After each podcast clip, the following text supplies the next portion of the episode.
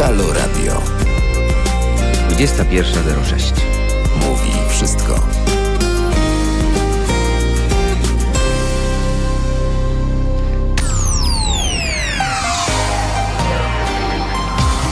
Tej strony Darek Aksamit, jak co środa słyszymy się w audycji Halo Nauka. Zaczynamy dziś właśnie teraz o e, 21 i przez najbliższe dwie godziny no, będziemy rozmawiać o tematach naukowych z ludźmi, którzy tę naukę i technikę tworzą. E, dzisiaj jest 3 marca, czyli środa, jak, jak, co, jak co środa. E, jest to 62 e, dzień roku, już, już, już trzeci miesiąc się zaczyna. Natomiast do końca zostało nam jeszcze 303 dni. E, Dzisiaj wszystkiego najlepszego dla Hieronima, Asteriusza, Kingi, Kunegundy, Maryny, Gerwina i znaczy Gerwin i Gerwina, czyli dla Gerwinów męskich i żeńskich. Nie wiem, jak to się prawidłowo odmienia, przepraszam. I Wierzchosławy. E, Natomiast rocznice, e, dużo kosmicznych rocznic. W 1959 roku wystrzelono amerykańską sondę księżycową Pionier 4, pierwszą, która opuściła orbitę Księżyca. W 1969 e, rozpoczęła się misja Apollo 9, która no, w kolejnych odsłonach Apollo to był ten program, który doprowadził do posadzania ludzi na Księżycu. W 1972 z kolei NASA wystrzeliła no, słynną sondę Pionier 10, na pokładzie której umieszczony był przekaz do ludzkości, taka słynna płytka Pioniera e, z, z, no, z symbolami, jak wyglądają ludzie. E, Natomiast w 1703 roku zmarł Robert Hooke, ten od prawa Hooka, prawa sprężystości i ten, który wymyślił nazwę komórka na e, komórki roślinne, które jako pierwszy zaobserwował pod mikroskopem.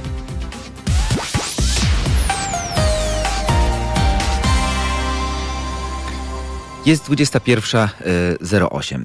W, e, dzisiaj e, będziemy rozmawiać e, no, o najważniejszym temacie, e, jaki, jaki jest możliwy w naszych czasach, czyli o. I tu pewnie myślicie, że o koronawirusie. No nie, koronawirus to jest przejściowa niedogodność. Przejściowa, czyli taka, która potrwa, znaczy trwa już półtora roku, e, potrwa nie wiemy ile, ale może rok, może dwa, może pięć, ale to jest przejściowa niedogodność e, w porównaniu z katastrofą klimatyczną, która nadciąga, zbliża się, zaciska e, powoli pętle na nas, a my co w związku z tym robimy?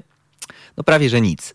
Czy naukowcy bardzo dużo o katastrofie klimatycznej mówią, ale właśnie chociażby patrząc właśnie na tę e, pogodę, e, jaka zdarzała się w ostatnim czasie, no to niestety, ale nadal mimo całej naszej wiedzy naukowej, mimo wszystkich naszych e, badań i, e, i też no, całej komunikacji naukowej, która się dzieje i popularyzacji, no to nadal trafiają się ludzie i to ludzie z wyższym wykształceniem. I to ludzie jeszcze, którzy, którzy zawodowo na przykład pracują jako dziennikarze, więc powinni zawodowo być wyposażeni w umiejętność odróżniania prawdy od fałszu i e, promować rzetelną wiedzę. No tacy ludzie nadal, no jak spadnie śnieg w lutym, to tweetują, ha, i gdzie to globalne ocieplenie?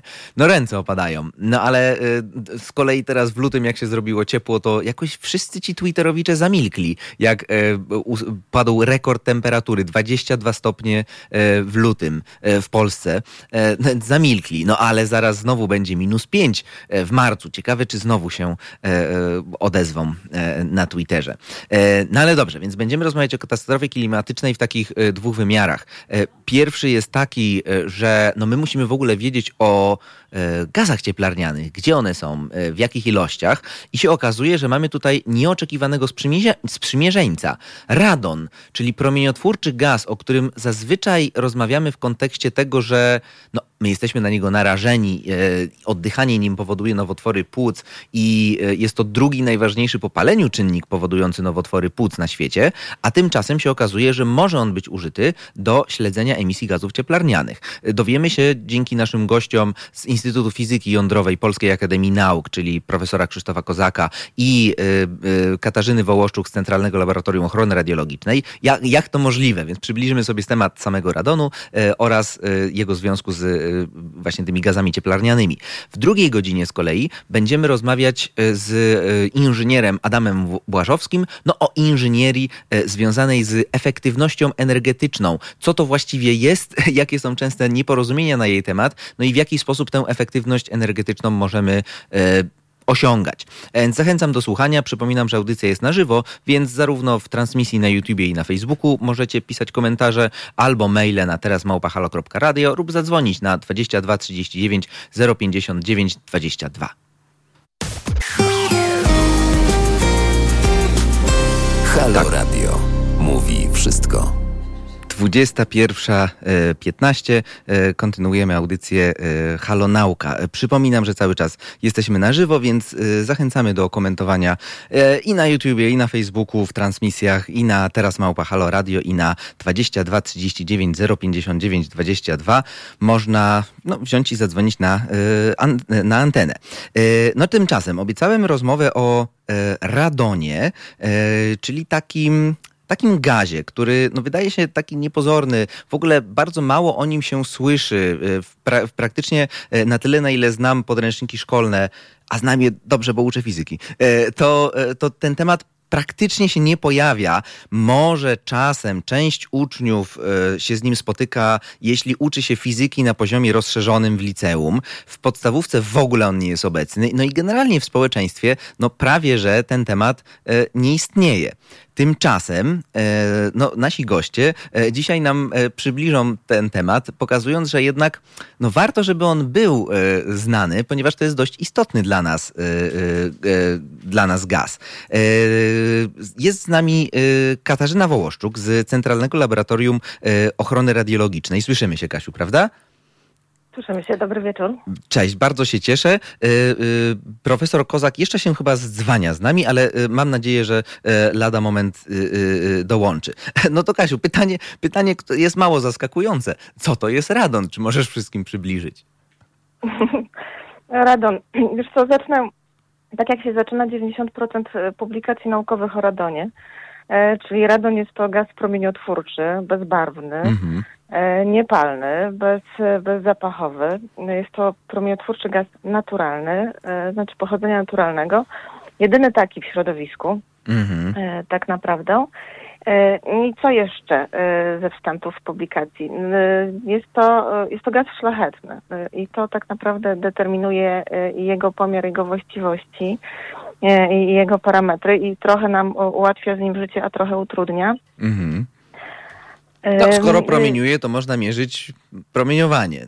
To, to fajnie, no ale skoro jest szlachetny, no to tak, nie, nie, nie oddziałuje chemicznie, e, więc z tym, z tym trochę gorzej. Tak, z tym trochę gorzej. E, przez to, że, e, że występuje naturalnie, stanowi, tak jak zresztą wcześniej wspomniałeś, zagrożenie dla osób mieszkających na terenach, o których pewnie zaraz też wspomnimy, e, w których to stężenie radonu jest, e, jest e, podniesione. Ze względu na to, że ten radon, przez to, że jest gazem, bardzo, bardzo łatwo wydostaje się z ziemi i dostaje się do mieszkań, do domów, tak? I stanowi zagrożenie radiologiczne, powodując, tak jak zresztą wspomniałeś też wcześniej, jest na świecie drugą przyczyną zachorowań na nowotwory płuc. I to jest coś, co myślę, że jest w ogóle szokujące. Jak ktoś spotyka się z tą informacją pierwszy raz, ja, ja zresztą pamiętam, jak się z tym spotkałem pierwszy raz jako student, to aż trudno mi było w to uwierzyć, że to jest no, jak to jest możliwe, że my na przykład słyszymy tak dużo o, w kontekście na przykład energetyki jądrowej, jesteśmy straszeni e, no, też gazami promieniotwórczymi, no, że mamy jod 131 w powietrzu czy CES 137. Dobra, to nie są gazy, ale że promieni izotopy promieniotwórcze rozchodzą się gdzieś w powietrzu. Ra raczej te izotopy kojarzymy właśnie z czymś, co jest sztuczne, a jeśli już jest to gdzieś tam zamknięte w reaktorach albo zalane betonem, a tu nagle, no właśnie przychodzi, przy, o, przychodzisz na przykład ty jako e, e, badaczka i mówisz, że nie, no to jest w naszych domach. E, to, to jest szokujące. E, tak, tak. Właśnie pytanie, czy faktycznie, czy faktycznie jest w tych domach i no właśnie w jakich ilościach? Wiesz co, e, jest w domach, e, tak naprawdę jest e, w każdym domu. Dostaje się on kilkoma, kilkoma sposobami. Najprostsza, naj, najprostsza droga to jest przedostawanie się przez... Generalnie gaz, radon wydostaje się z ziemi, tak? Więc mm. dostaje się do domów przez różne nieszczelności w budynkach. Koncentruje się głównie w piwnicach i na parterze. Rzadko kiedy możemy zmierzyć radon już, już wyżej. Znaczy, zmierzyć możemy, ale nie są to wartości, nie są to już stężenia, które mogłyby komukolwiek zagrażać najczęściej. Oprócz tego radon e, dostaje się też, też w znikomych ilościach, szczególnie w dzisiejszych czasach, z materiałów budowlanych, tak, ponieważ składniki materiałów budowlanych są też naturalne izotopy promieniotwórcze.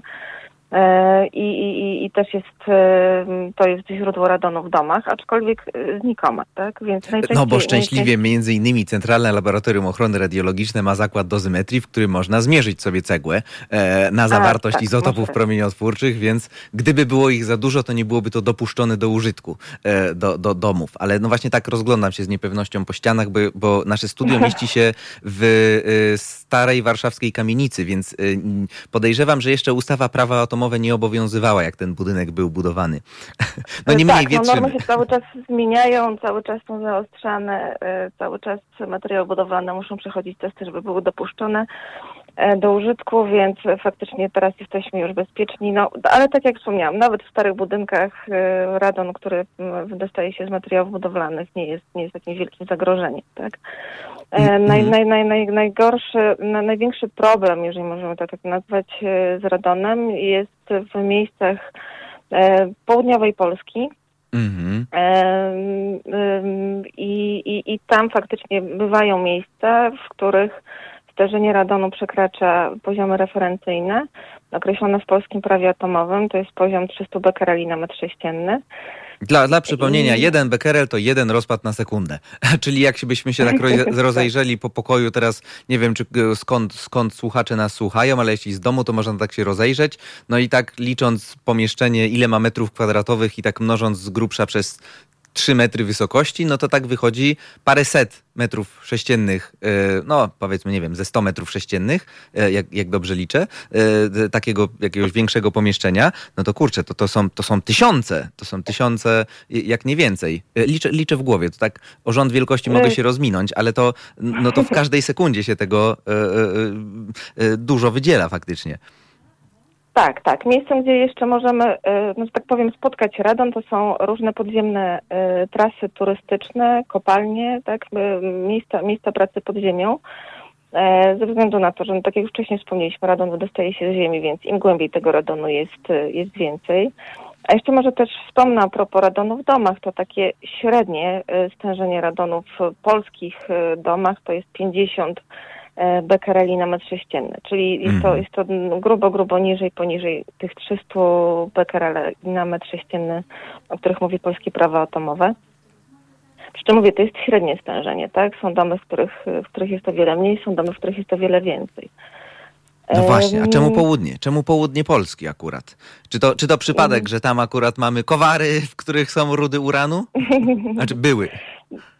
No nie, znaczy generalnie radonu jest więcej tam, gdzie jest więcej e, uranu, e, tak, w, w glebie. Tam, gdzie, m, może wspomnimy, może zacznijmy od początku, że, że radon 222 e, jest, jest częścią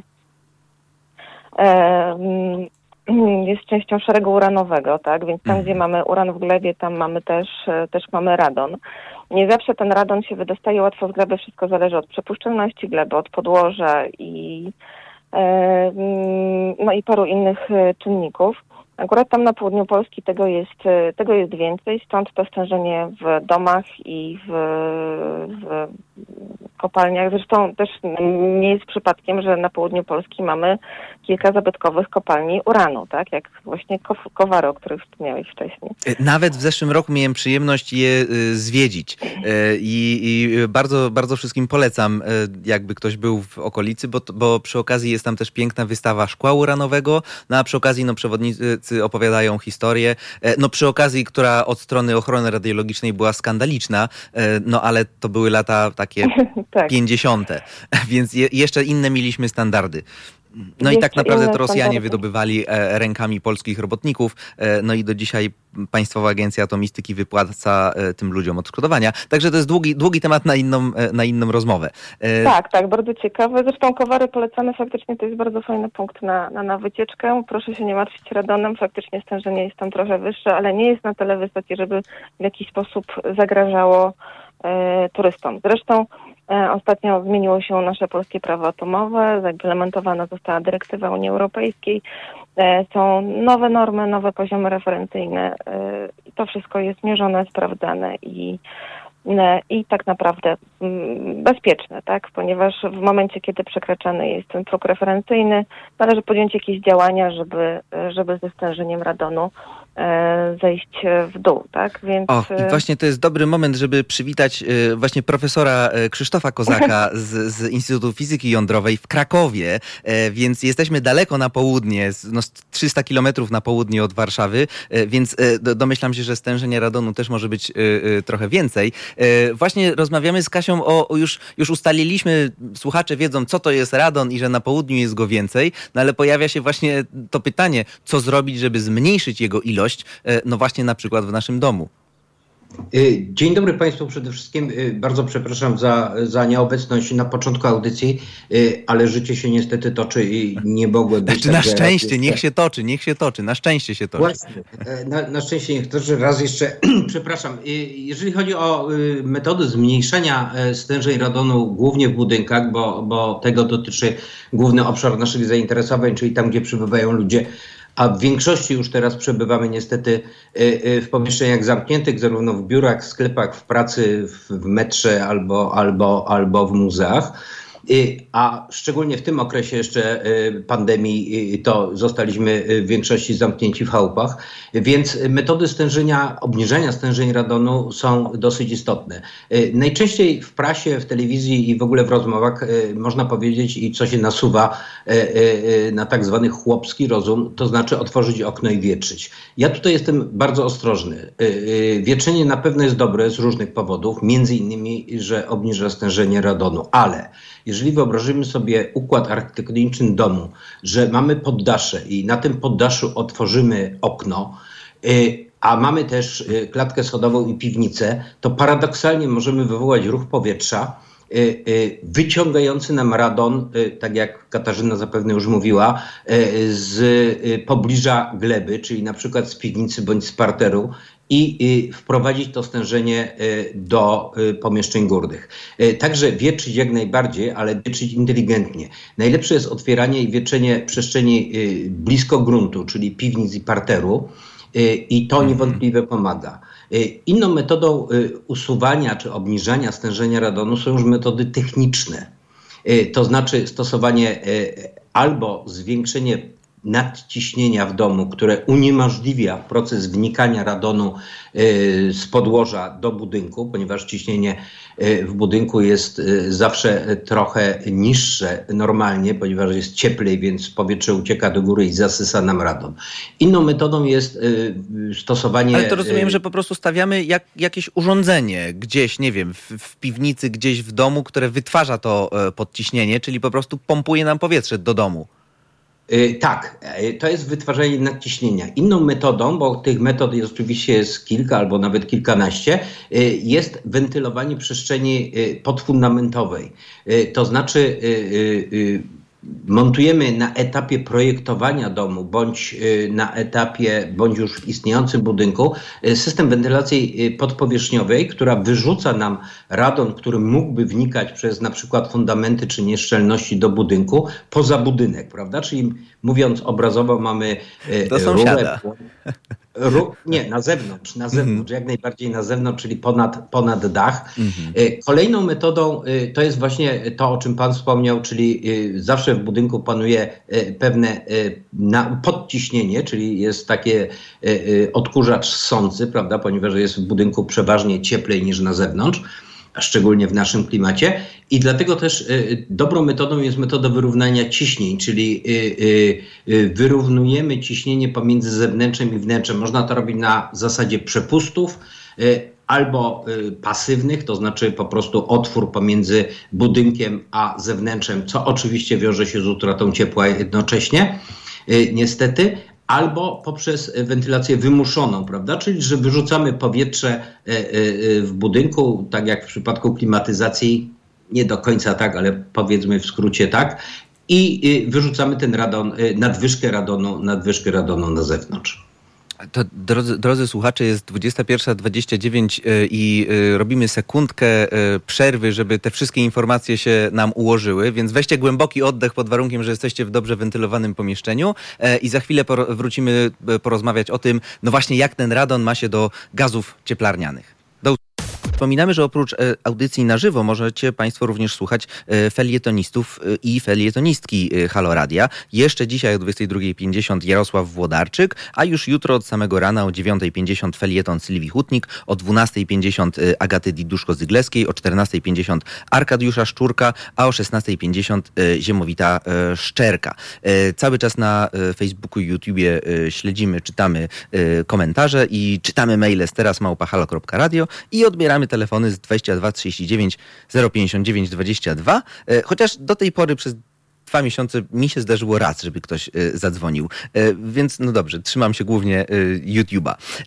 Wracamy do rozmowy o radonie, więc wiemy, że radon jest, że jest promieniotwórczy, że jest naturalny, więc że no czy tego chcemy, czy nie, to on jest w glebie produkowany z rozpadów uranu, wydobywa się z tej gleby, wydobywa się z materiałów budowlanych i jest w naszym otoczeniu. To, co możemy robić, to możemy wietrzyć. Ok, to jest taki pakiet podstawowy.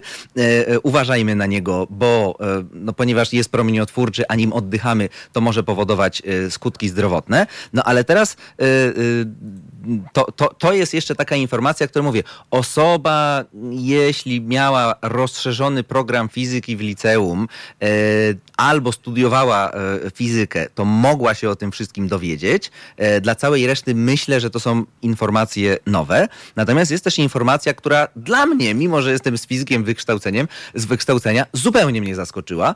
E, właśnie kiedyś e, Kasia Wołoszczuk z, z Celoru e, powiedziała, że jest w projekcie, w którym radon jest używany używany do śledzenia e, emisji gazów cieplarnianych. I zbaraniałem. Pierwszy raz o tym usłyszałem i e, no moje pytanie do, do, do, do, do, Państwa obojga, e, co, co ma jedno do drugiego? Co ma radon do gazów cieplarnianych? Nie wiem, ponieważ Katarzyna, pani, pani Katarzyna jest w programie, o ile dobrze pamiętam nazwę, Trace Radon, to może dwa słowa o tym. E, tak, tak. Jesteśmy, jesteśmy w programie Trace Radon, zresztą tak jak Darek wspomniał, stąd e, cały temat teraz e, dzisiejszej audycji. E, co, Trace Radon jest to projekt, jest to projekt europejski, znaczy projekt, który powsta- jest finansowany ze środków Euramet. Euramet jest to sieć mhm. e, instytucji, sieć, tak zwana, może po angielsku, European Association of National Meteorology Institutes, czyli Stowarzyszenie krajowych instytutów meteorologicznych, typu nasz GUM na przykład. W ramach Eurometu jest projekt Tak, tak Empir, który... żeby to było jasne, metrologicznych, y, a nie meteorologicznych, bo to się często ludziom myli. Tak. Metrologicznych, tak. czyli po pomiarowych. E, czyli pomiarowych, tak. E, utrzymujących wzorce krajowe, tak to nazwijmy, czyli takie top of the top w, w kraju, tak. I, I, w ramach Eurometu jest taki program naukowy Empir i on finansuje różnego typu e, projekty naukowe, na przykład e, znaczy w większości związane z wspieraniem i rozwijaniem systemu jednostek miar SI, tak? No, mhm. Stowarzyszenie Meteorologiczne, więc i w większości projekty. E, I podobnie jest z naszym Trace Radonem, projektem, który ruszył w lipcu zeszłego roku. E, czyli już mamy pierwsze 9, 9 e, miesięcy za sobą. I ogólnym celem tego projektu jest e, rozwinięcie zdolności metrologicznych i poprzez opracowanie przyrządów referencyjnych, poprzez opracowanie przenośnych wzorców referencyjnych, to też jest istotne w przypadku radonu, oraz procedur pomiarowych z tym związanych, do pomiaru niskich poziomów stężenia radonu w środowisku, aby móc je później wykorzystać w strategiach redukcji emisji gazów cieplarnianych, a także y, poprawy ochrony przed promieniowaniem, tak? No bo jak już wcześniej rozmawialiśmy, radon jednak jest tą drugą przyczyną zachorowań na, na raka płuc. Mamy 18 konsorcjantów z Europy, więc dosyć y, silne e, konsorcjum i to, co jest bardzo fajne, y, mamy kilka znaczy dwa różne środowiska naukowców. Pierwsze mhm. środowisko związane z ochroną środowiska i to jest takie stowarzyszenie ICOS, to jest taka międzynarodowa sieć, która narodowa, e, naukowa, która e, w wielkim skrócie zajmuje się głównie e, monitoringiem gazów cieplarnianych. Z drugiej strony mamy EURDEPT, który jest też siecią naukową, która zajmuje się gromadzeniem danych z krajowych sieci monitoringu e, radiologicznego. E, I tak naprawdę oba, oba te stowarzyszenia, oba, obie te sieci bardzo e, mogłyby zyskać na pomiarach radonu na poziomie e, tak zwanym outdoor, czyli na zewnątrz, czyli na bardzo niskim poziomie poniżej 100 bekereli na metr sześcienny. powiedzmy od jednego do 100 bekereli. Mhm. I nadal, na, nadal brakuje jakiejś spójności pomiarowej, tak? Takie pomiary się wykonuje, przy czym brakuje, brakuje procedur i brakuje też takich porządnych wzorców pomiarowych, które mogłyby albo na przykład wzorcować urządzenia, które mierzą na zewnątrz, które no, no, samych procedur, jak to robić, niskich niepewności, bo to też jest ważne. I tym wszystkim zajmuje się projekt Trace Radon. Tak, mamy pięć głównych celi, może tutaj już trochę y, mamy mało czasu, żeby o nich, o nich mówić, ale generalnie chodzi o, o mm, konstrukcję nowych przyrządów, o opracowanie nowych metod pomiarowych, o zejściem z niepewnością pomiarową do 10%. Mówimy o dla karównego 1, czyli to nie jest niepewność mhm. rozszerzona opracowanie nowych źródeł e, radonowych, które by służyły do kalibracji urządzeń, które mierzą, e, mierzą radon na takim niskim poziomie.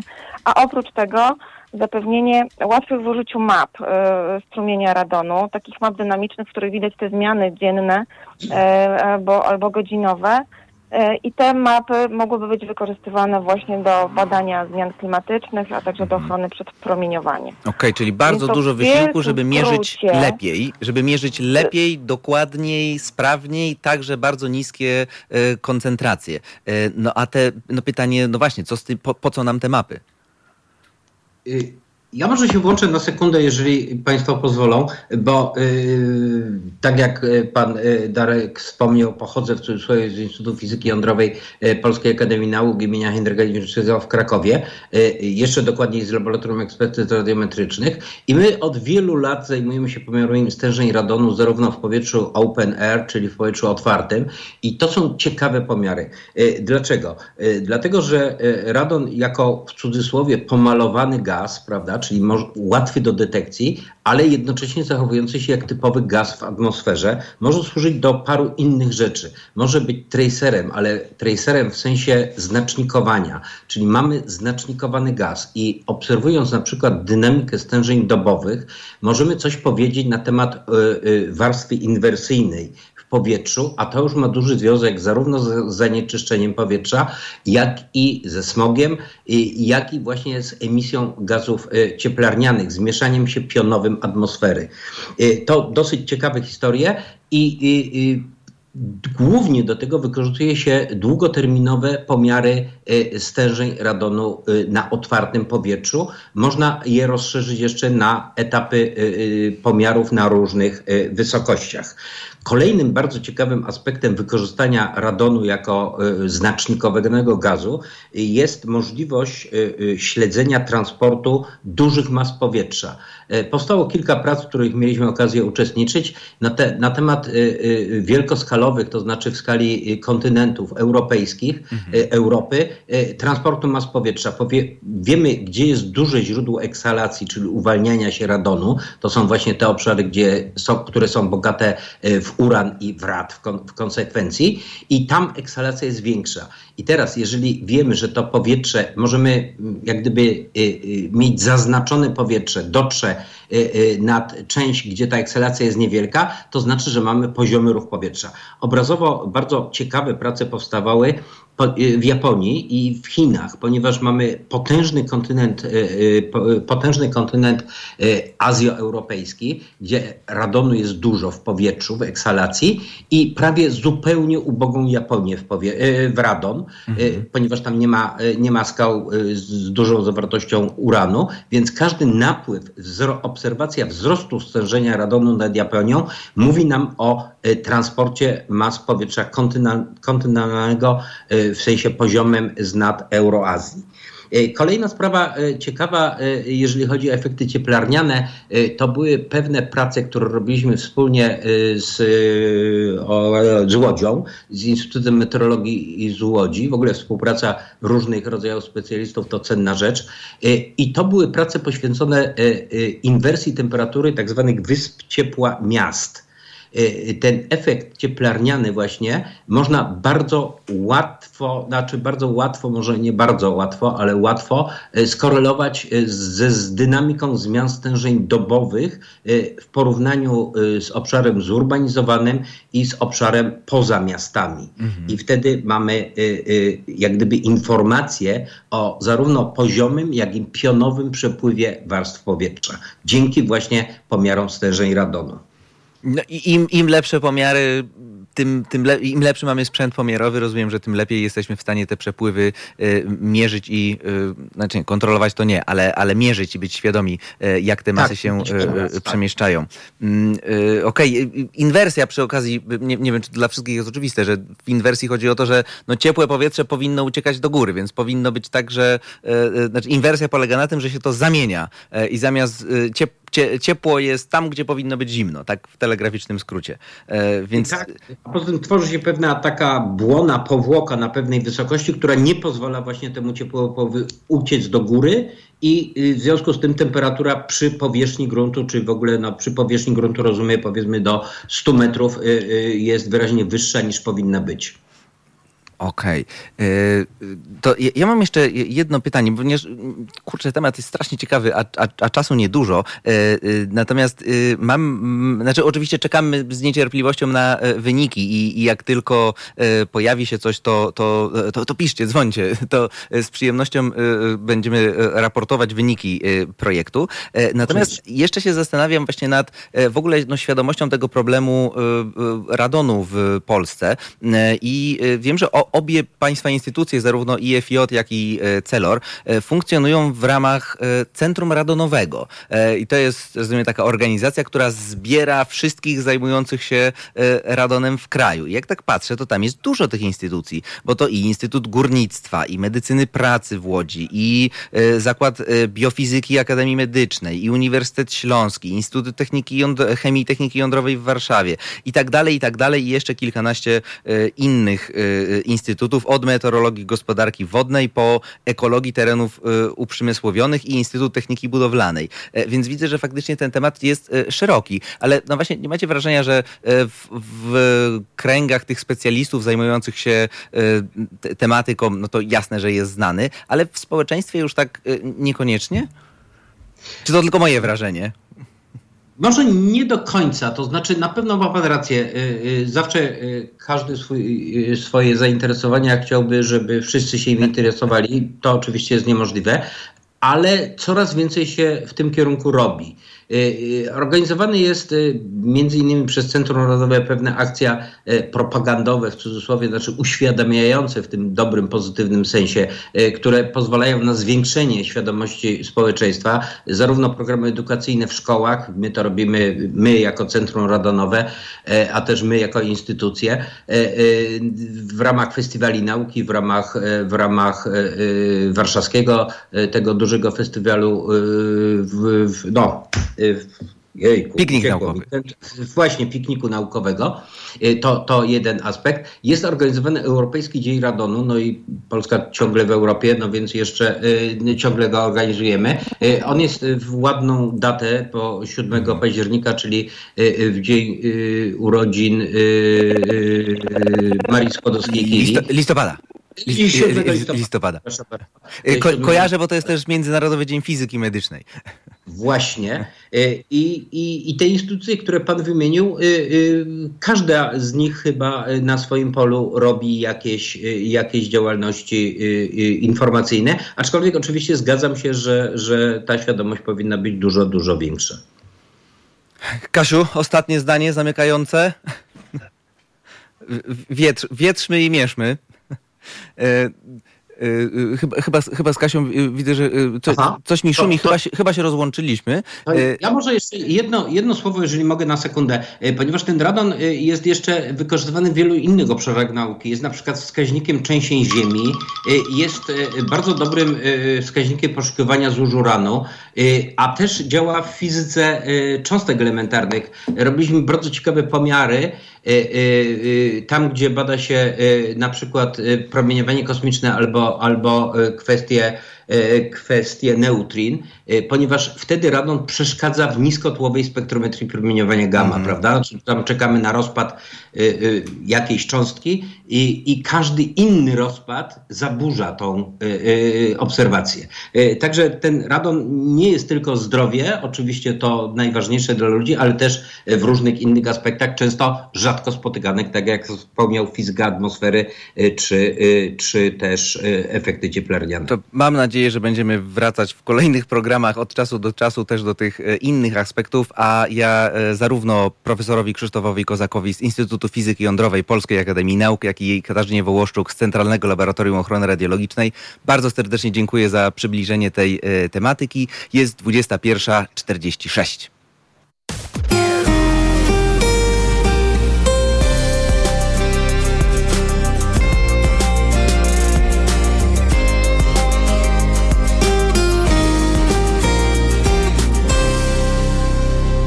21.51. Mam nadzieję, że wszyscy są w wywietrzonych y, mieszkaniach, ale wywietrzonych y, inteligentnie. Y, czyli, czyli no właśnie pozbyliście się radonu, y, ale wietrząc mądrze, na parterze. Y, czekamy na wasze komentarze na YouTubie i na Facebooku niezmiennie i, i czytamy maile z terasmałpahalo.radio i odbieramy telefony z 22 39 059 22. A e, podsumowując naszą rozmowę na temat radonu, e, mi, mi się zawsze, w ogóle ja temat radonu strasznie lubię, dlatego że e, e, w momencie, kiedy ja go też poznałem, on ustawił mi bardzo dobrze w ogóle całą dyskusję o sprawach związanych z promieniowaniem. Bo problem w tym, że bardzo często jest tak w ogóle w życiu, że boimy się rzeczy mało istotnych, a nie boimy się albo nawet nie wiemy o rzeczach bardzo istotnych. I to jest, to jest taki sztandarowy przykład.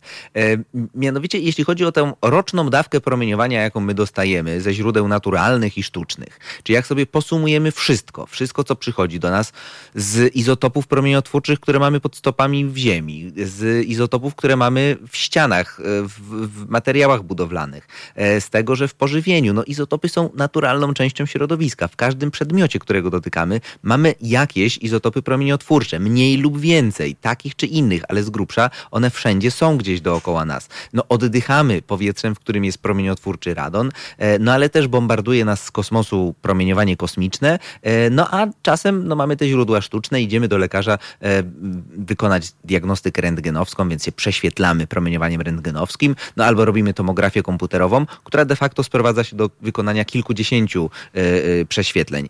No i w tym wszystkim, e, jeśli pojawia się jakaś dyskusja, na przykład w kontekście energetyki jądrowej, no że o, idzie radioaktywna chmura z Fukushimy i tak dalej, e, i tego typu e, clickbaitowe nagłówki, no to jest pytanie, no dobrze, ale ile, ile jest tego promieniowania? Ile my dostaniemy od tej chmury na przykład?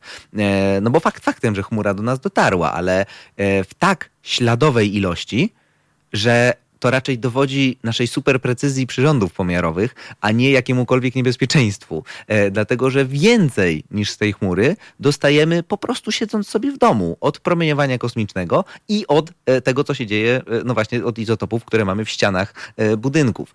E, więc radon, e, jak spojrzy się już tak precyzyjniej na liczby, te liczby są publicznie dostępne. Każdy może wejść na stronę paa.gov.pl, czyli stronę Państwowej Agencji Atomistyki i pobrać tak zwany raport roczny prezesa PAA i tam jest taki, taki diagram kołowy, na którym jest rozrysowane, ile średnio mieszkańcy Polski dostają promieniowania w ciągu roku.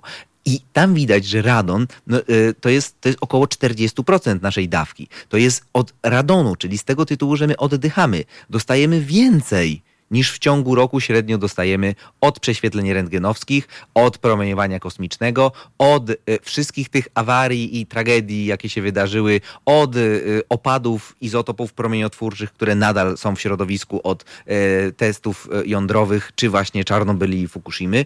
Więcej dostajemy z naturalnego źródła, jakim jest radon. Więc to zupełnie zmienia dyskusję i pamiętajmy, opierajmy dyskusję o liczby. Zachęcam paa.gov.pl. Halo Radio. Mówi wszystko. 21, 22, już 22.06 z tej strony Darek Aksamit. Jesteśmy w drugiej godzinie naszego programu Halo Nauka, jak co środa między 21 a 23. E, jest dzisiaj 3 marca, czyli 60 dzień, 62 e, dzień roku przy, w kalendarzu gregoriańskim, więc jeszcze 303 dni e, do, no, do Sylwestra. Imieniny Hieronima, Asteriusza, Kingi, Kunegundy, Maryny, Gerwina i Gerwiny i Wierzchosława, to pewnie też Wierzchosławy.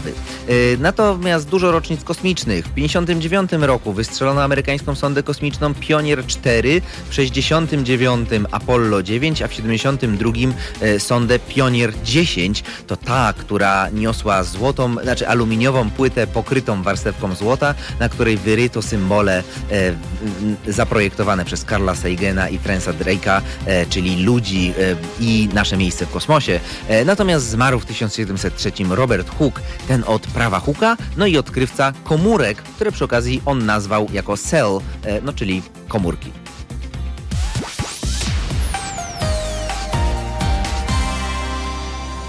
22.07. Jesteśmy w drugiej godzinie programu. W pierwszej rozmawialiśmy, no, dla odmiany o e, między innymi o katastrofie klimatycznej, ale od bardzo nietypowej strony, czyli o tym, jak radon, promieniotwórczy gaz, może być wykorzystany do śledzenia e, gazów cieplarnianych w atmosferze.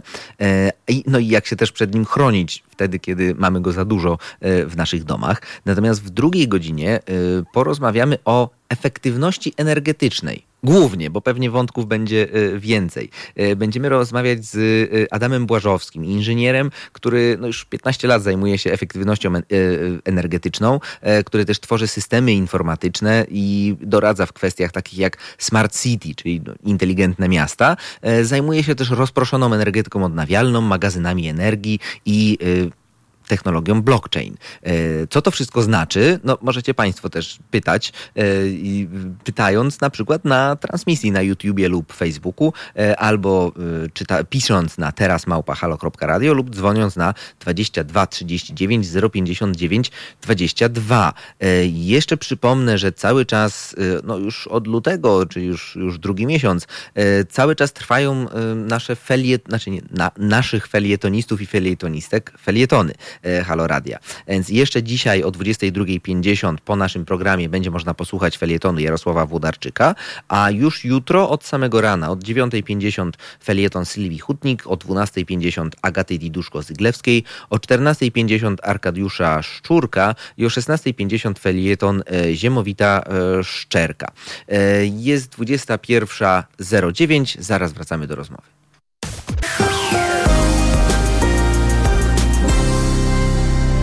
Ważną cechą ludzi nauki jest to, że trzymają się faktów i są w stanie skonfrontowani z rzeczywistością zaakceptować te fakty, nawet jak im się nie podobają. E, więc przepraszam, kłamałem poprzednim wejściu. Jest 22, e, a nie 21, e, no wtedy 13. Teraz już e, zbliżamy się do 15 za 10 sekund. Jest 22, więc mam nadzieję, że nie popsułem nikomu planów wprowadzając w błąd. Jesteśmy na żywo. Przypominam, że czekamy na transmisji na YouTubie i na, i na Facebooku na żywo. Czytamy maile z teraz małpa.halo.radio. No i odbieramy telefony z 22 39 059 22. A teraz już jest z nami Adam Błażowski z którym obiecałem, że porozmawiamy o efektywności energetycznej. Adam, czyli inżynier, który od 15 lat zajmuje się efektywnością energetyczną, tworzy systemy e, informatyczne e, i doradza w kwestiach smart city, rozproszonej energetyki odnawialnej, magazynów energii, technologii blockchain. Adamie, już widzę, widzę, że się widzimy i widzę, że się e, słyszymy. Bardzo się cieszę. Dobry wieczór. Dobry wieczór. Widzę, że światło masz zgaszone, więc oszczędzasz energię. I to chyba jest takie pierwsze pierwsze skojarzenie, które się pojawia w, ludzkich umysłach, jak słyszą o e, efektywności, no że, no, że no nie zużywamy energii, no ale czy faktycznie o to chodzi w efektywności energetycznej, żeby wyłączyć, wyłączyć laptopa z gniazdka, wyłączyć żarówkę, e, wyłączyć lodówkę i, i po prostu nie zużywać tego prądu? No nie, zdecydowanie nie. Efektywność energetyczna jest e, dosyć pasjonującym tematem, bo właściwie towarzyszy nam jej poprawa tej efektywności energetycznej, nam towarzyszy od początku naszej cywilizacji. Cała nasza historia to jest historia, e, w której mogliśmy robić to samo łatwiej, prościej, e, mniejszym nakładem energii. Mm, I właściwie wcale nie przekłada się to na zmniejszenie naszego zapotrzebowania na energię, a wręcz odwrotnie. E, mamy coraz większe potrzeby energetyczne, ale jesteśmy jednocześnie w stanie E, zaspokajać sobie te potrzeby w bardziej efektywny sposób i dlatego warto to robić. Czyli gdybyśmy, znaczy tak czy siak e, chcemy mieć, dobra, chcemy mieć tę lodówkę, niech będzie, albo chcemy mieć prąd do respiratora, albo chcemy mieć prąd do, e, dajmy na to, komputera i rozumiem, że z jednej strony zwiększa się nasze zapotrzebowanie, bo chcemy więcej urządzeń, albo chcemy mieć, no właśnie, nie wiem, ciepło w domu, takie prozaiczne rzeczy, o których na co dzień tak. nawet nie myślimy, ale z drugiej strony coraz lepiej to robimy. Znaczy rozumiem, że już wszyscy wymieniliśmy na przykład żarówki żarowe na LEDy, więc e, to, to ten sam cel, jakim jest na przykład oświetlenie, zapewniamy sobie zużywając mniej energii. Więc rozumiem, że gdyby nie ta efekto, e, efektywność energetyczna, to, to byłoby jeszcze gorzej, e, jeśli chodzi tak. o zużycie energii. Byłoby jeszcze gorzej i potrzebowalibyśmy pewnie jednej albo dwóch elektrowni dodatkowych. W naszym przypadku pewnie byłyby to węglowe tylko po to, żeby zaspokoić zapotrzebowanie, kiedy wszyscy Polacy wracają do domu i włączaliby e, wszystkie swoje żarówki e, tradycyjne. No na szczęście weszła ta dyrektywa unijna, która po prostu troszkę wymusiła pewną transformację technologiczną. No i mamy dzisiaj oświetlenie, które jest wydajniejsze 80-90% bardziej, tak? Co pamiętam, że wielu się nie podobało i wręcz było to traktowane jako tak przy okazji zamach na wolny rynek, że dlaczego użytkownik nie może kupić sobie tego, czego chce, czyli drogiej i niewydajnej, e, znaczy drogiej w perspektywie tego, że żarówki żarowe się przepalają dużo szybciej niż LEDy, e, więc e, w w ostatecznym rachunku e, LED jest tańszy w użytkowaniu, e, ale no właśnie e, dlaczego wolny rynek nie pozwala tutaj użytkownikowi kupić kiepskiego produktu, za który zapłaci jeszcze więcej? Ale to myślę, że jest trochę filozoficzna dyskusja. Znaczy, ja, ja nie, nie, powiedziałbym, że to jest kiepski produkt, tylko on, on był źle nazywany. On się powinien nazywać grzałką. O, ponieważ grzałka, grzałka z opcją oświecenia. Tak, dokładnie. Ten, ten świecenie było tym efektem ubocznym tego, tego procesu e, i, e, i do dzisiaj takie są zastosowania tego. Natomiast e, no, mimo wszystko ludzie kupowali je po to, żeby jednak mieć oświetlenie i no, jest szereg przy, przykładów y, rzeczy, które no, szkodzą nam, jeżeli, y, jeżeli ich nadużywamy albo mamy lepsze zamienniki i czasami trzeba y, z pewnymi regulacjami je usprawnić. No, każdy może sobie wyłożyć dach azbestem, tak, bo to mhm. jest bardzo dobry materiał do, przeciwpożarowy.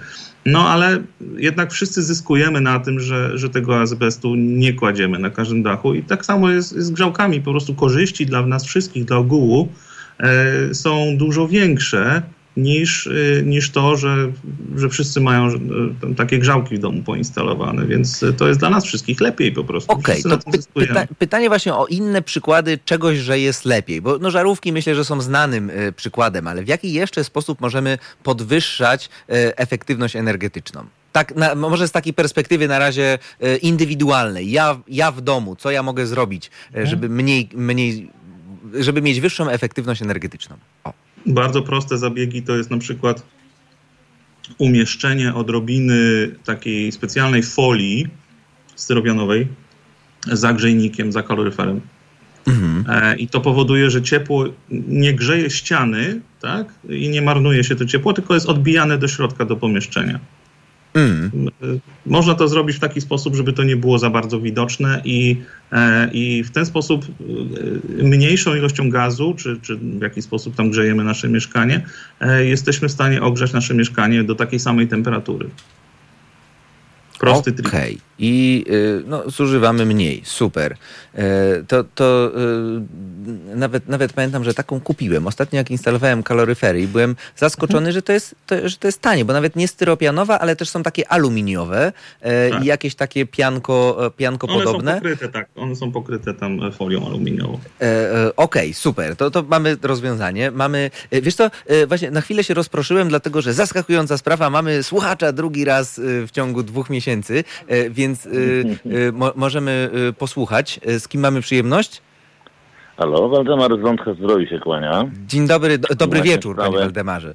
Dobry wieczór, tak, wiecie panowie, bo mówicie dużo o radonie. No ja akurat mhm. mieszkam e, w miejscowości, gdzie są e, źródła radonowo-fluorkowo-siarczkowe, Mhm. słynne tutaj termy lądeckie.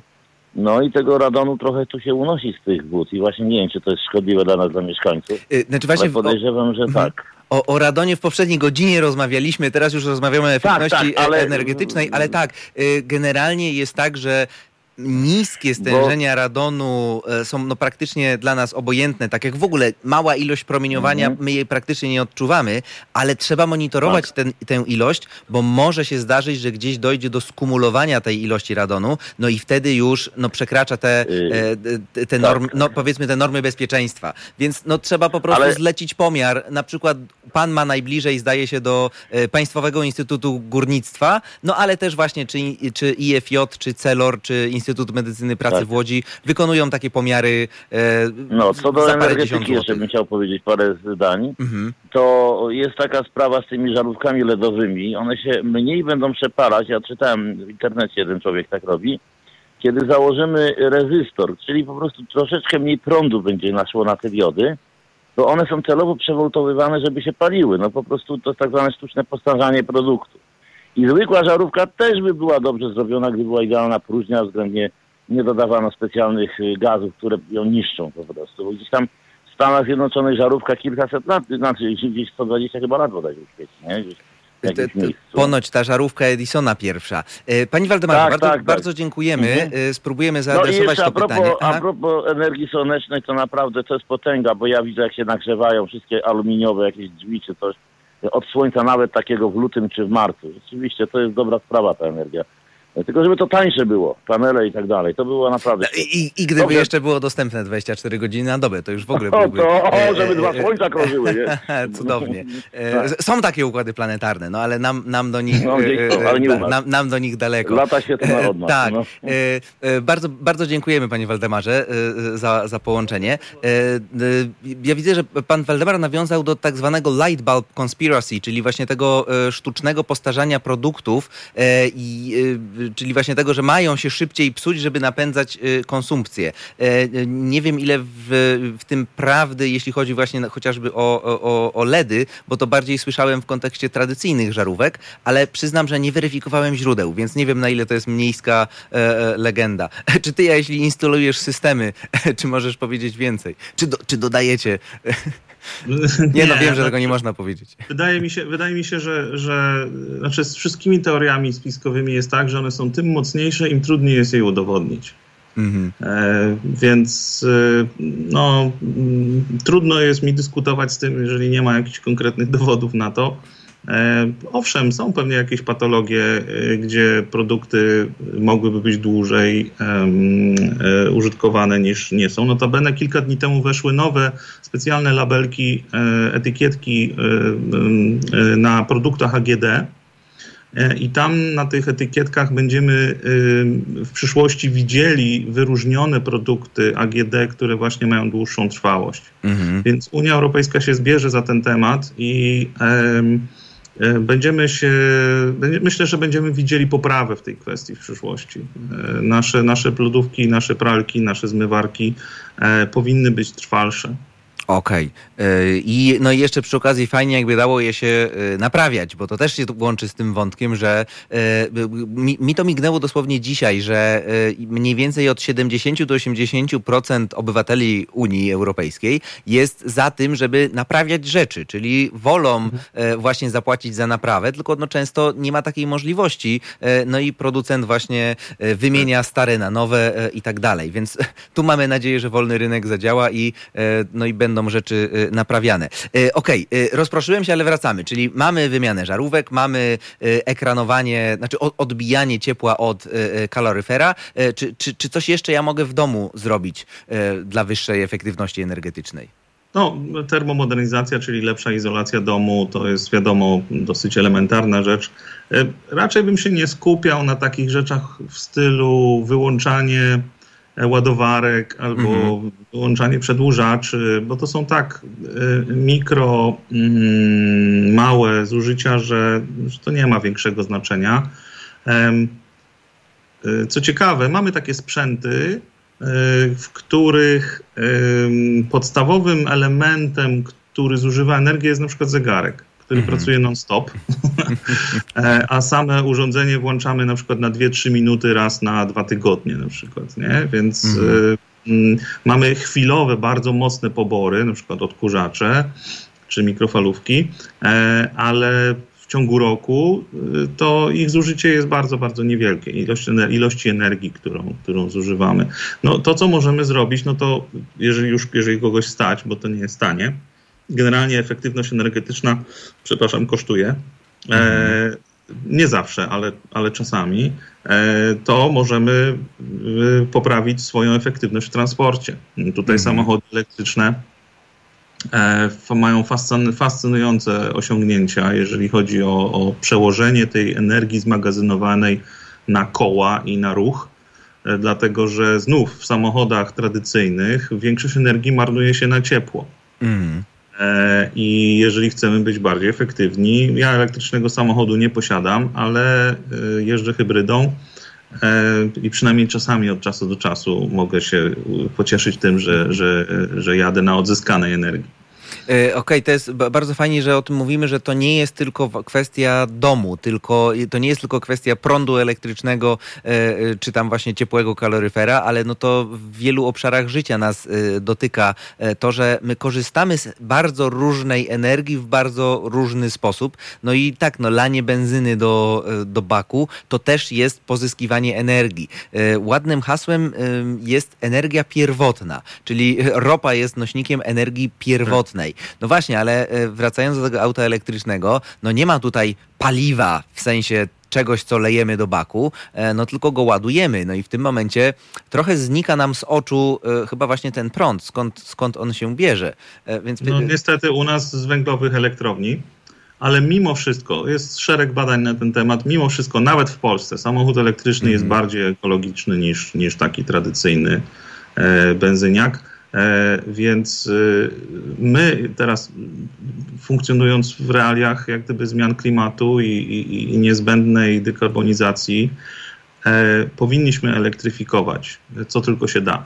Powinniśmy mm. elektryfikować ogrzewanie, powinniśmy elektryfikować transport, powinniśmy elektryfikować różne inne działy przemysłu, które, e, które można i potem centralnie albo w rozproszony sposób zdekarbonizować samą energię elektryczną. No, czyli dalej produkować plon, prąd, no ale właśnie z, w inny sposób niż poprzez y, spalanie paliw kopalnych. To do, tak. do tego, jak możemy to zrobić, żeby faktycznie głęboko się zdekarbonizować i mieć y, wysoką efektywność, ale no właśnie mm, nie opartą o, o, o, węgiel. Y, wrócimy za e, sekundkę. Ja przypomnę, rozmawiamy z Adamem Błażowskim o, o efektywności energetycznej na antenie Halo Radia e, dzięki Państwu, czyli dzięki e, słuchaczom, e, którzy finansują działalność tego radia. Więc bardzo serdecznie dziękujemy za zaangażowanie. Wolność, a szczególnie wolność w mediach, no dzisiaj ma naprawdę wysoką cenę. No i w tym wiedzą o tym wszyscy ci z Państwa, którzy stale nas wspierają. Bardzo dziękujemy między innymi pani Hannie ze Świebodzic, pani Elizie z Mielca, panu Wojciechowi z Lublina, pani Sylwii z Gdańska, panu Ziemowitowi z Piotrkowa Trybunalskiego, panu Andrzejowi ze Skawiny, panu Leszkowi ze Staszowa, panu Jackowi z Warszawy, pani Ewie z Oleśnicy i pani Alinie z Olsztyna. Nie zapominajcie o nas, tak jak my pamiętamy o was, ilekroć siadamy przed y, mikrofonem. Doceniamy was za, za stałe wspieranie y, Haloradia, a jeśli ktoś chciałby nas dalej y, wspierać i się włączyć, no to zachęcamy do wejścia na www.zrzutka.pl slash haloradio. 22.32. Ja jeszcze a propos, a propos tego lądka zdroju, mi się jedna rzecz przypomniała tylko jako off-top, E, że właśnie e, a propos tego radonu, dopiero mi się zderzyły kulki, że e, jedna moja studentka prowadziła pracę inżynierską, gdzie właśnie jeździła do lądka zdroju, ponieważ tam są uzdrowiska radonowe i no, pobierała wymazy z jamy ustnej pracowników narażonych na podwyższone stężenia radonu, a potem w Instytucie Chemii i Techniki Jądrowej hodowała komórki, obserwowała je, wybarwiała te komórki, obserwowała pod mikroskopem. No i widać było, widać było w jamie ustnej uszkodzenia pochodzące od radonu. Więc to tak e, gwoli przypomnienia, że e, generalnie promieniowanie naturalne, które jest w środowisku, jest totalnie dla nas nieistotne, ale są miejsca, w których y, pod, zdarzają się podwyższone stężenia. I wtedy y, no, trzeba po pierwsze to zmierzyć, żeby wiedzieć, że takie podwyższone stężenie jest, a jeśli jest, no to y, mo, może warto temu przeciwdziałać. E, Okej, okay. natomiast tak, y, no, na dowód, że jesteśmy na żywo, dzwonił pan Waldemar na 22 39 059 22, no a też jesteśmy na YouTubie i na y, Facebooku.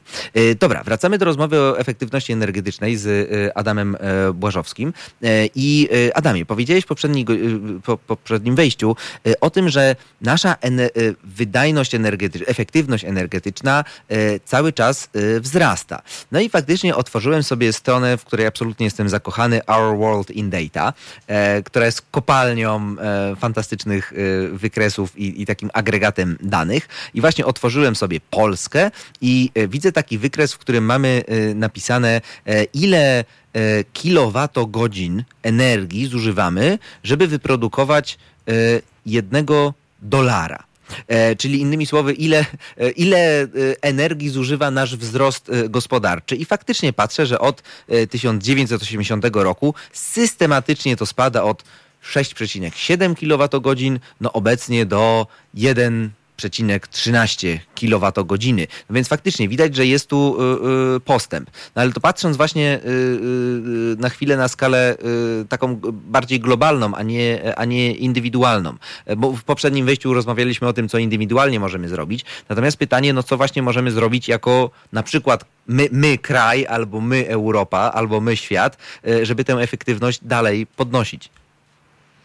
No, możemy proste rzeczy robić, czyli, czyli jak gdyby inwestować w efektywność budynków. To jest bardzo duże miejsce, gdzie e, marnujemy dużo energii, możemy elektryfikować wiele e, branż, e, ale przede wszystkim no, powinniśmy też zamieniać je na bardziej sprawne i bardziej efektywne, ale przede wszystkim zeroemisyjne, czyli mhm. musimy mieć naszą sieć energetyczną, musimy mieć zeroemisyjną. Tutaj musimy stawiać na takie rozwiązania, które są e, no, po prostu ekologiczne i już się nie opierają na spalaniu e, mhm. paliw kopalnych, tylko, tylko musimy szukać takich rozwiązań, które nam pozwolą lepiej zarządzać tą, tą energią.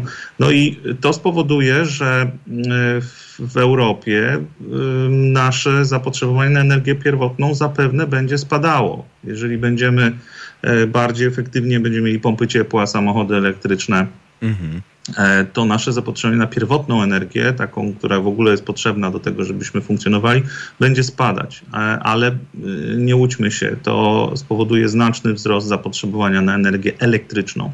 Mhm. I trzeba będzie zastąpić te wszystkie nasze elektrownie, nie tylko takie, które są, ale jeszcze zbudować nowe, odnawialne i jądrowe, żeby pokryć to zapotrzebowanie, bo energia jest, jest podstawą.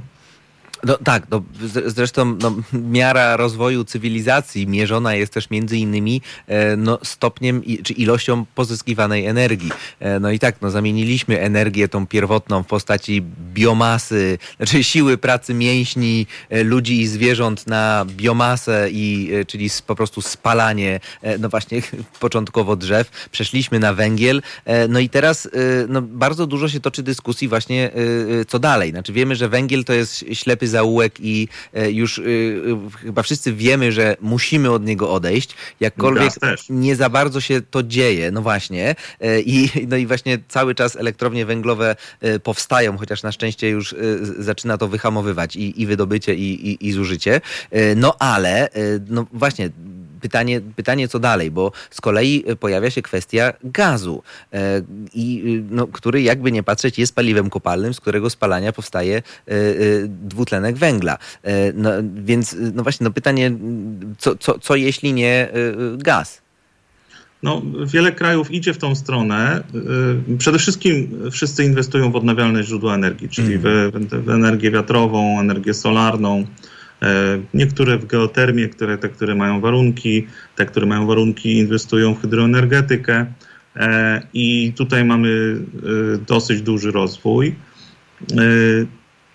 Niestety bardzo duża część tych źródeł jest niedyspozycyjna. Dyspozycyjna to znaczy, że no nie wiemy, mm, co, ile będą produkowały turbiny wiatrowe za 3 miesiące o 16.15. Mhm. E, więc ponieważ nie wiemy, to musimy mieć drugi równoległy system, który będzie je bilansował. No i często tą rolę spełnia gaz, e, który pozwala zredukować te emisje, e, bo wycinamy w ten sposób węgiel. Natomiast jeżeli chcielibyśmy mm, jeszcze dalej je redukować i jeszcze bardziej zjadać ten gaz, jak gdyby od dołu, no to tu nam zostaje w tym momencie już bardzo mało, bardzo mało technologii do wyboru. Przede wszystkim, e, przede wszystkim hydroenergetyka e, i energetyka jądrowa, która też jest zeroemisyjna. E, no, hydroenergetyka ma też swoje problemy. Tak rozmawialiśmy parę tygodni temu z Urszulą Kuczyńską, że największa w historii katastrofa przemysłowa to jest no właśnie ta, o której mało kto słyszał, czyli Banciao, czyli tak. Katastrofa zapory wodnej. No, no niemniej... No też myślę, że mało kto by się zgodził na elektrownię wodną w Morskim Oku. No właśnie, więc no pytanie trochę o te, o te warunki. No i właśnie w takiej na przykład Polsce E, no właśnie pytanie, jakie my mamy też warunki do, na przykład do takiej geotermii e, no, względem innych krajów. No nie jesteśmy Islandią, która się oprze na tym e, w, w, w kilkudziesięciu mhm. procentach. Są, są obiecujące pomysły, obiecujące projekty, ale nie sądzę, by miały one jakiś bardzo duży udział w przyszłości. Żeby wytwarzać energię elektryczną z energii geotermalnej, musimy pozyskać e, temperaturę bodajże prawie 130 stopni, mhm. e, a to już jest naprawdę bardzo głęboko. Z tego co pamiętam, to e, w Toruniu ojciec Rydzyk dokopał się do 60. E, w ten sposób można ogrzewać e, miasto, Mhm. Mm, ale, ale niestety energii elektrycznej. Nie, nie produkować energii. Okej, okay, ale wracając jeszcze do tej sterowności czy dys, dyspozycyjności. Yy, te, yy, no, faktycznie no, nie możemy kontrolować, jak poświeci, jak zawieje, to mamy prąd, no więc yy, no, może wystarczy go magazynować. No i pytanie, jak to magazynowanie obecnie wygląda? Ile my jesteśmy w stanie y, zmagazynować y, energii? Baterie, baterie się bardzo rozwijają, ta technologia jest y, cały czas rozwijana e, i myślę, że czeka nas spokojnie mogę powiedzieć taki boom technologiczny w tej kwestii. Będą, będzie ich coraz więcej, będą używane do nowych y, zastosowań, przede wszystkim w transporcie. Przede wszystkim większość tych, w tych prognozach 90% tego przyrostu to będą samochody. E, instaluje się też bardzo duże mega baterie, na przykład w południowej Australii, w Kalifornii. Mhm. E, one pełnią rolę takich stabilizatorów sieci, to znaczy e, e, pilnują tej częstotliwości, żeby ona była taka, jaka powinna być. Kilka, kilkanaście, kilkaset razy w ciągu dnia się ładują, rozładowują. Mhm. Im więcej takich cykli, tym, tym lepiej, bo tym więcej można na nich zarobić, są bardziej opłacalne. Natomiast problem zaczyna się tam, gdzie tych cykli jest mniej. E, już tam, gdzie dochodzimy, ten cykl sezonowy, czyli raz w roku, w ogóle odpada. To jest całkowicie nieopłacalne, tego się nie robi bateriami. Mhm. E, możemy w tym cyklu dobowym ładować, rozładowywać i to ma sens e, w, w domkach jednorodzinnych na przykład. Mhm. To pomaga zmagazynować energię fotowoltaiki. E, natomiast e, no, nawet gdybyśmy wzięli wszystkie baterie na świecie i e, spróbowali zasilić tym Polskę w jakiś bezwietrzny dzień, to tego wystarczyło na kilkanaście minut. Więc i, i nawet według tych prognoz ja bym nie nastawiał się na to, że my będziemy bateriami zasilać duże uprzemysłowione państwa. To, to się nie stanie. Jasne, czyli ba baterie super, że są, ale no nie, do, nie do tego celu. Nie, nie, nie jesteśmy w stanie zmagazynować e, na, e, no, no, właśnie Jestem na... bardzo sceptyczny co mhm. do tego, czy jesteśmy w stanie sobie za, za, załadować baterię na, na dwa tygodnie, kiedy nie ma wiatru i jest mgła. Dla, dla, dla 3 milionowej aglomeracji warszawskiej, nie przymierzając. Bill Gates, Bill Gates miał bardzo fajną wypowiedź na ten temat. On powiedział właśnie, że Tokio, Tokio ma 24 miliony ludzi, mm. e, ciągnie tyle energii, ile cała Polska e, i, e, i on mówi, no to powiedzcie mi, jakie rozwiązanie bateryjne mm. ma utrzymać ten kraj, dwa razy w roku jest tajfun. Mm. to miasto. Jakie rozwiązanie bateryjne utrzyma to miasto, jak jest tajfun dwa razy w roku? Mm. Nie ma takich rozwiązań i nie będzie. To, to, jest nie, to jest bardzo, bardzo mało prawdopodobne. No jeszcze, jeszcze mamy takie w cudzysłowie bateryjki grawitacyjne, e, czyli elektrownie szczytowo-pompowe, e, jak chociażby ta żarnowiecka, czyli w ciągu dnia pompujemy wodę pod górę po to, żeby To ona super. potem nam spływała. E, No pomysł jest, pom- pomysł jest fajny, natomiast no właśnie tutaj chyba mamy też problem. Te, też w Warszawie by chyba to nie wystarczyło. Nie, to, to jest kilka, kilka gigawatogodzin. Na górze Żar w Polsce jest taka elektrownia i to naprawdę są po- pojedyncze gigawatogodziny. Okej, To, to, to, to, to, są, to są minuty e, dla całego kraju. Okej. Y, No więc mm, mm, widzą, widzą Państwo, że temat jest złożony. No i że niestety zamknięcie się tak na zasadzie, że się zajmiemy jedną technologią i koniec kropka, no niestety no, nie wystarczy. Czy potrzebujemy technologii różnorodnych i e, w tym momencie no, wydaje się, że taki miks, w którym mamy i odnawialne źródła energii, które super, że produkują energię w oderwaniu od paliw kopalnych, to jest super, no ale czymś musimy je e, stabilizować, e, czymś, co jesteśmy w stanie kontrolować. Trwa długa dyskusja, czym, e, no ale my tu się przychylamy do, do głosu, że e, no, energetyką jądrową, e, która no, jest bezemisyjna w porównaniu do spalania gazu. No a akumulatory, no niech się rozwijają, niech się baterie rozwijają, obyśmy mieli jak One największe i jak najlepsze. Szczególnie, Mhm. szczególnie tam, gdzie musimy sterować budynkami, gdzie, gdzie musimy optymalizować, maksymalizować lokalne zużycie energii odnawialnej po to, żeby jej nie pchać do sieci, tylko żeby skonsumować na miejscu, e, to, to tam są, już dzisiaj są opłacalne. To są już rzeczy, które dzisiaj się opłacają. Więc oby ten postęp trwał, no ale w to, że zasilimy bateriami miasta na dzień dzisiejszy i długą przyszłość, y, o tym możemy y, zapomnieć. Y, Bardzo serdecznie dziękuję. Adam Błażowski, inżynier zajmujący się efektywnością energetyczną. Do usłyszenia. Dzięki Dobranoc. wielkie za obecność. Tak, i dobranoc. A ja z Państwem też się już powoli żegnam. Widzimy się, właśnie widzimy i słyszymy się za tydzień o e, 21 w audycji Halo Nauka. Bardzo dziękuję dzisiaj za obecność. Jest 22.45.